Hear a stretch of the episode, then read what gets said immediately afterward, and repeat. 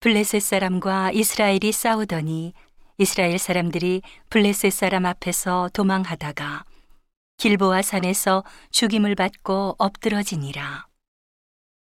블레셋 사람이 사울과 그 아들들을 추격하여 사울의 아들 요나단과 아비나답과 말기수아를 죽이고 사울을 맹렬히 치며 활 쏘는 자가 사울에게 따라 미침에 사울이 그 쏘는 자를 인하여 심히 군급하여 자기의 병기 가진 자에게 이르되 너는 칼을 빼어 나를 찌르라. 저 할례 없는 자가 와서 나를 욕되게 할까 두려워하노라.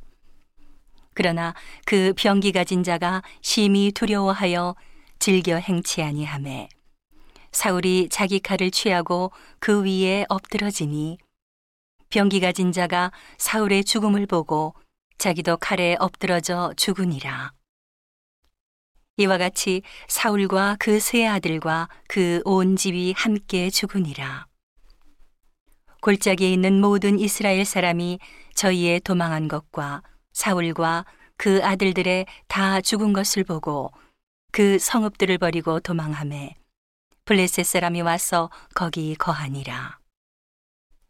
이튿날에 블레셋 사람이 와서 죽임을 당한 자를 벗기다가 사울과 그 아들들이 길보아 산에 엎드러졌음을 보고 곧 사울을 벗기고 그 머리와 갑옷을 취하고 사람을 블레셋 땅 사방에 보내어 모든 우상과 뭇 백성에게 광포하게 하고 사울의 갑옷을 그 신의 묘에 두고 그 머리를 다곤의 묘에 단지라.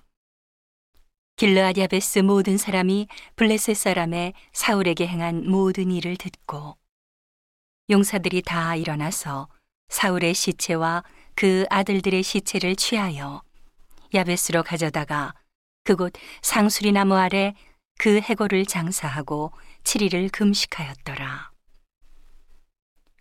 사울의 죽은 것은 여호와께 범죄하였습니다.